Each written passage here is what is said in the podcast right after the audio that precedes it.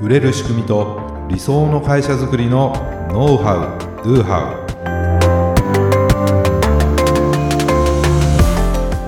ウこんにちはビズクリエイトの渡辺ですビズクリエイトの中野です。本日もよろしくお願いいたしはいよろしくお願いいます。たします、えー今回はというか前回ですねはい。あの負の解消がビジネスの成功の鍵っていうお話をしたんですよああ、そうですね。はい負っていうねはい。いろんな負がありますよねと、まあ、それを解消するとビジネスっていうのはうまくいくんですよっていう話。まあお客様がね顧客が抱えるその例えば不安の解消っていうのね、まあ、何かをこう買う前というのはお客様はいろんな不安を感じてるからえーそれを解消するっていうのも大事ですよねというお話もしたんですけども、まあ、でもなんですけど 不安なのはねお客さんだけじゃないですよと。お、私たちも、まあ、いろんな不安があるよなとね、こちら側も。はい、こちら側もいろんな不安を抱えながら あのビジネスをねあのしてますよっていうことなんです。でまあ不安をね持ってる方もお多いというか、まあ、全く不安はないよっていう人って、まあ少ないんじゃないかなすごいポジティブとですよ思ね。で不安なんてでもない方がいいじゃないですか。確かに。でもねでもない方がいいんだけどでもその不安を味方につけるとうまくいきますよっていうお話なんです。今ああ、今回は。回は。い。無理にまあなくさなくていいというか、うん。やはりその不安の良さっていうかな。良さ。あるんですよ、う。ん、まああの弊社もですねあの2月で20周年はい。だったんですけども、ね。まあ20年もやってるとですねまあいろんなことがありますよ。はいいろんなことがあって、まあ、本当にこういろんな不安を抱えながらやってきたなっていうのをうんちょっと振り返るとね思うんです。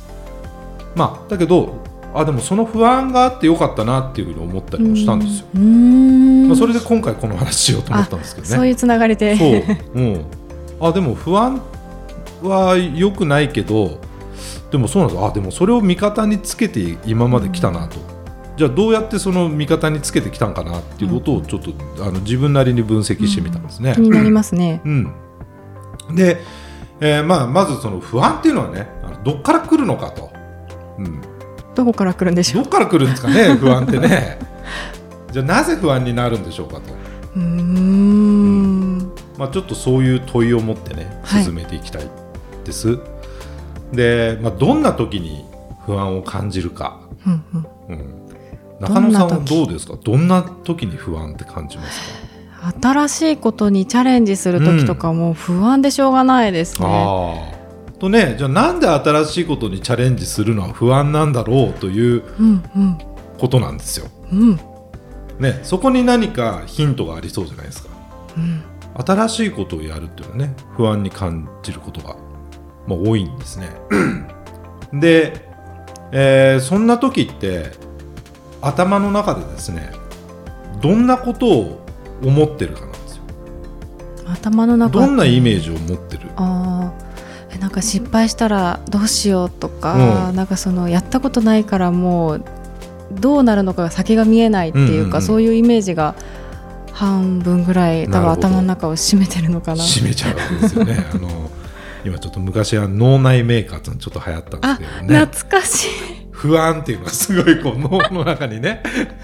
ありましたね。多分そういう状態でしょう。はいそうです、ね、やはりですねうまくいかないイメージ悪くなるイメージを持ってしまってるってことなんですよ、頭の中でね。そうですね。まあやっぱり新しいことって多いかなと思います。例えばあたら新たなプロモーション企画を考えて、えー会社からそれやってくれって言われたとかね。えー、みたいな。どうしようって。どうしようって。中野さんだったらあ新しいセミナー企画考えてやってみたいなね。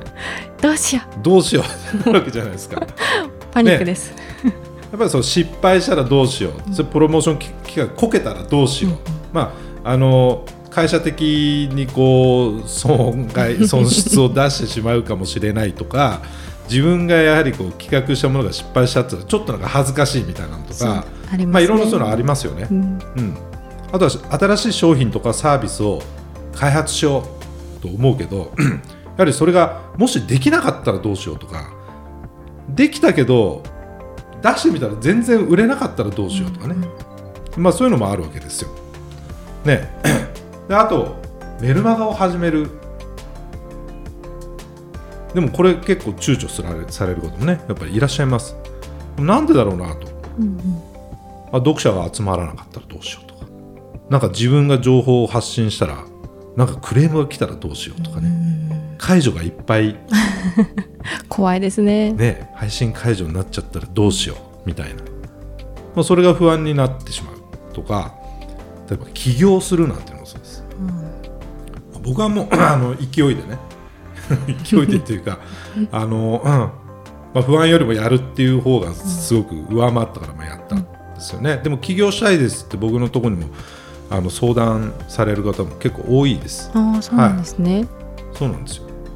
なんだかんだこう言ってて、まあ、起業されない方もいますよね、まあ、なんでかって言ったらこう失敗したらどうしよう、失敗して破産してね、はい、もう全財産失ったらとか、借金だらけになったらどうしようとか、もうそういうイメージをやはりの方が脳内を占めてしまうとなるほどなかなかね踏み出せないですね起こしづらくなるよねってことなんですね。これね全てイメージなんですよ。脳内の、頭の中である空想想像の世界、現実じゃないんです。確かにね全て想像ですよね。そうですね空想ですよね。んバーチャルというか リアルではないですよね。起こってないことですからね。起こってないことに対して多くの人は不安を感じるんですね、そうなったらどうしようということでそうなるって決まったわけでもないのに不安を感じてるんですよ。ここがまずちょっとポイントかなと思うんです。んなるほど。ないんですよ現実にそれは、そうですね、うん。あなたの頭の中の世界 だけですよってことなんですね。それそれをいかにリアルに描いてるかってことなんですね、もうリアルなんですで前のねえっ、と1月の初めぐらいのはい、ね、やつのその目標設定でいやイメージってすごく大事だよって話しましたよね、はい、そうでしたね。それまた皆さん聞いてもらいたいんですけども イメージの力ってやっぱ大きいんですよ、うん。ありありと脳内で描いてることがさも現実かのように描かれると現実とのそのギャップを感じて強い方ひとこう綱引きするという、強い方に引っ張られちゃいますよって話。あったんですね。でそのイメージと感情っていうのもつながってるから。悪いイメージをするとやっぱり不安とか恐れとかそういうそういう良くない感情をもうリアルにその感情感じちゃうじゃないですか。そうです不よね。思議ですよね。ねまあそういううまくいかないイメージが強いとも引っ張られちゃって本当にその通りになっちゃうから、それやめた方がいいですよってことなんですね。もったいないですよねもったいないです。で、まあ、それらの不不安を恐れて行動しないっていう人はやっぱ多いかなと思うんです。うんでも行動しなければ変わらないじゃないですか。その行動しなくて変わらないっていうそれを恐れた方がいいと思うんですよ、うんうん逆に。確かにうん、ありもしないことに恐れるよりも行動しなければ変わらないですよね、うん。絶対ね。チャレンジしなければ変わらないわけです、そっちの方が怖いじゃないですか、ね。っていうことなんです、ね、じゃあなぜ不安になるのかっていうと先ほど言ったように、まあ、やったことないとかね、要するに自信がないとか。ああそうですね。経験がないからとか、あと過去に失敗したから。一回やってみたけどうまくいかなくてってなるとまた次チャレンジするのって不安じゃないですか。どうしてもなっちゃいますね、うん、だけどこれもですねやったことのないことをやるなんて不安で当たり前じゃないですか。ね、やったことのないことは不安なんです。当たり前。ってことですね。で過去に失敗したことがあるからっていうのもそれは失敗したのは過去で過去じゃないですか。過去の話ね。また失敗するとは限らないですよね。うん。状況が違えばまた。状況違うと思います、うん。多分いろいろな学びを、うん。学びと経験をして以前より成長してるからまたやろうと思ってるかもしれないですね。であれば成功確率は上がってるはずなので、またお同じ失敗するかって言ったらそっちの確率の方が低いんじゃないかなと思うんですね、うん、だからやっぱり空想の世界で生きないでください悪い空想の世界ではね生きない方がいいなってことなんです。まあ当たり前ね不安があって当たり前だしまた失敗するって限らないですよってことなんです。でもでもというかあの不安があるっていうのはですね僕は正常だと思うんです、まあなんとかな。不安があるから失敗を防げるっていう側面もあるんですね。ああ確かに。はい、車の運転そうじゃないですか。そうですね、そう言われると。こう運転してるといろんなこと考えてちょっとこれスピード出しすぎかなとかカーブもアクセルペダル踏みでいかないですよね。いかこのないです、辺でブレーキを踏まないとこれ曲がりきれないかなとかまあ無意識でそうに、うんうんうん。あちょっとまあ不安というかね、えーそういうことをやってるわけですよ。でもそれをもうイケイケでですね もう常にアクセル全開で、ね、もうそれでもうこれ曲がりきれるかななんて考えずにカーブに突っ込んでいったらそれはもう曲がりきれなくて事故を起こしますよとかね。大惨事ですね。ね、だからあの不安があるからそういう失敗を防げる、要するに考えるってことなんですよ、どうすればいいか、うん不安があるからどうすればうまくいくかってことも考えられるはずなんですね、だから本当不安が全くないとこれ危険だなと思うんです。よ、そう。で不安が原因でねチャレンジできないっていうのはこれもうさっきイメージの話しましたけども、失敗イメージの方が強すぎるからであって、うまくいくイメージが持ててないから。だから不安なんですよそっちのイメージあんまり少ないですよね、いつもなんか。そう。僕は実はこれが一番大きいんじゃないかなと思ったんです。不安はあったけどめちゃくちゃうまくいくイメージをありありと描いてもう目つぶったらそれがもうリアルにうん。ね再生されてそうするとこう嬉しいとか楽しいとかワクワクする気持ちがこうバーって出てくる。だけどすぐ現実に引き戻されてまた不安になったりするんだけどでもその、まあ、ビジュアライゼーションとかね、言いますけれどもそのうんうまくいくイメージを常に持ってですね成功シーンを本当にありありと描いてもらいたいですね。はい、まあ不安をね味方につけて成功するための3ステップのはい。それが一番、はい、はい、うまくいくイメージを持って成功シーンをありありと描いて、でステップ2はですね何に対して不安を感じているかってことを明確にするんです何に対して私はこんな不安や恐れを感じているんだろうか、って言ったらうまくいかない。でもなんでうまくいかないと思ってるんだろうか？と、うん。私にはこういった経験がないからだと、あだったらその経験をじゃあまず積むことを考えてみようとか、あその先のことを、はい。とかね。ってなる。それがまあ3つ目です。それに対しての対策を考えていくってことなんです。うん。不安何に不安を感じるか明確になったら次のステップでそれに対しての対策を考えていけばいいんです。で自分だけでは不安だなと思うんだったらそれができる人を探して一緒にやるとか、あうん、いくらでも方法はあるはずなんですね、そうやって不安の原因潰していってあげればいいんですよ。そしたらステップ1でやったうまくいくイメージ成功シーンっていうのがよりなんですかリアリティをうん。帯びてくる、ーどんどん不安がなくなっていくわけですからね。要するに何に対して不安を感じてるかが分かればど,、うどうにでもそれはね、あとはもう勇気とか 覚悟になってくるんですけども 最終的にはね、そうですね、うん、そこまで来たらもうあとは行動するのみ、うん。まあ実はここが一番難しいよという人いると思うんですけども、うん。でも何にもない状態でただ不安を感じてるよりもそういうことをこう紙に書き出してみるとか、やるだけでもね随分うん。ちょっとこう和らいでいくと思うんです。確かに漠然とこう考えてるよりもそうです。まあそうやって小さい行動をまず起こすってことなんですね。結局そういう場合ってもうなんつうかなフリーズっていうか脳がフリーズしてるような状態思考停止状態みたいになっちゃってそうですねただ不安 不安っていうだけで行動を起こせなくなってくるじゃないですか。心当たりがありますね、はい、だから小さな行動なんですよ。だそれ5分10分でもいいので時間を取ってそういうことをちょっと書き出してみるとかね。ねあとこれはあの僕の個人的な感覚でもあるんですけどもなるべくネガティブになる情報には触れないことだなと思います。うーん例えば？まあ、テレビを見ないってことです。テレビを？まあ、テレビ、まあ、今メディアね例えばコロナのこととか今だとウクライナ情勢戦争のシーンがいろいろこう流れてきてます。うんうんメディアというのは不安を煽ります。うん不安を煽って視聴率を稼ぐのが、まあ、要するにメディアの役割だと思った方がいいと僕は思ってるんですね。うん。悲惨な状況いろんなことをこうそれが本当か嘘かわからないけれどもはい。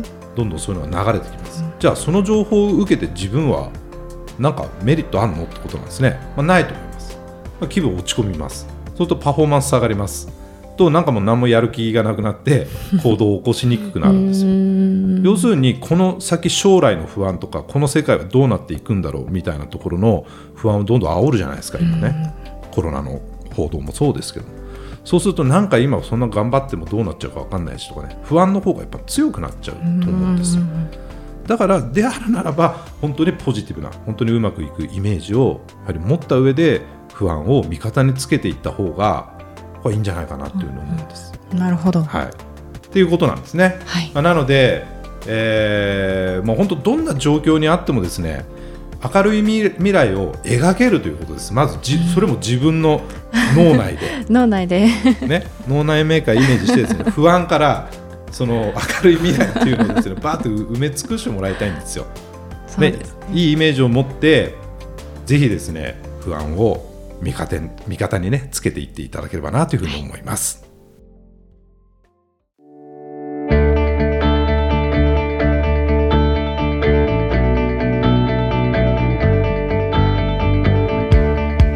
はい、ありがとうございました。ありがとうございました。はい。ね、えー先日というか、はいあの健康経営ゆ有料法人の 正式に認定されたんですよね。はい、そうなんです、実は。何なんですかね、これね。何なんですかね、これって僕が言言っちゃダメなんですけど、まあ中野さんがね、はいあのプロジェクトの担当になって。ねいろいろこう進めてきていただいたんですけど、はいこの健康経営有料法人というのはどういうものなんでしょうか？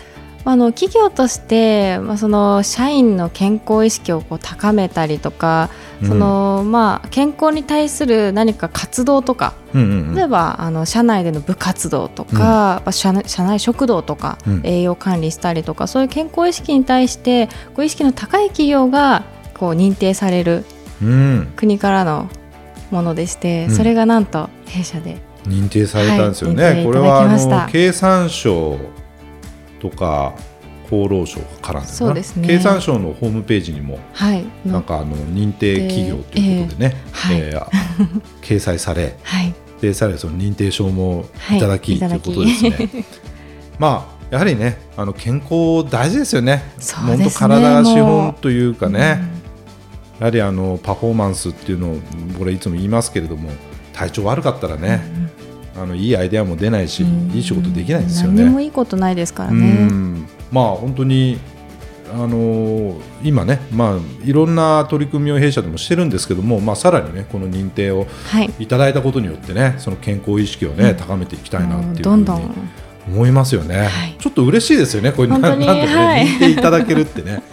国のお墨付きみたいな、ね、もんですからねこれね。はい。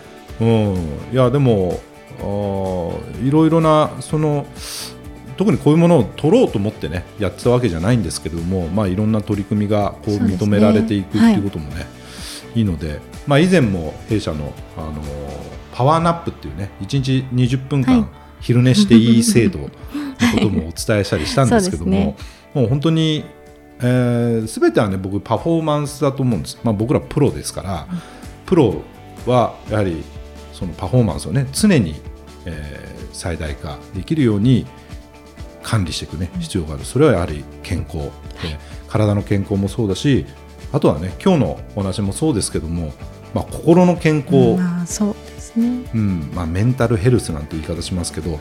でもいろいろなこう不安を抱えている状態で仕事をするのと不安がねなるべくないとかあったとしても今日みたいな感じで味方につけて、ポジティブにそれでこうパフォーマンスをね発揮できるようなこれも仕組みだと思うんです。だからこういった仕組み作りっていうのも実は大切かなっていうふうに思ってますので、まあ、今後もあー弊社の、ね、取り組みとかはい。面白いのがあれば 紹介していきますのでね、はい。楽しみにしていただければと思います。当番組で取り上げてほしいことや質問を大募集しています。説明文に記載の URL からメッセージをお送りください今日の話がためになったという方はぜひ高評価やフォローもお願いいたします。それではまた来週。ありがとうございました。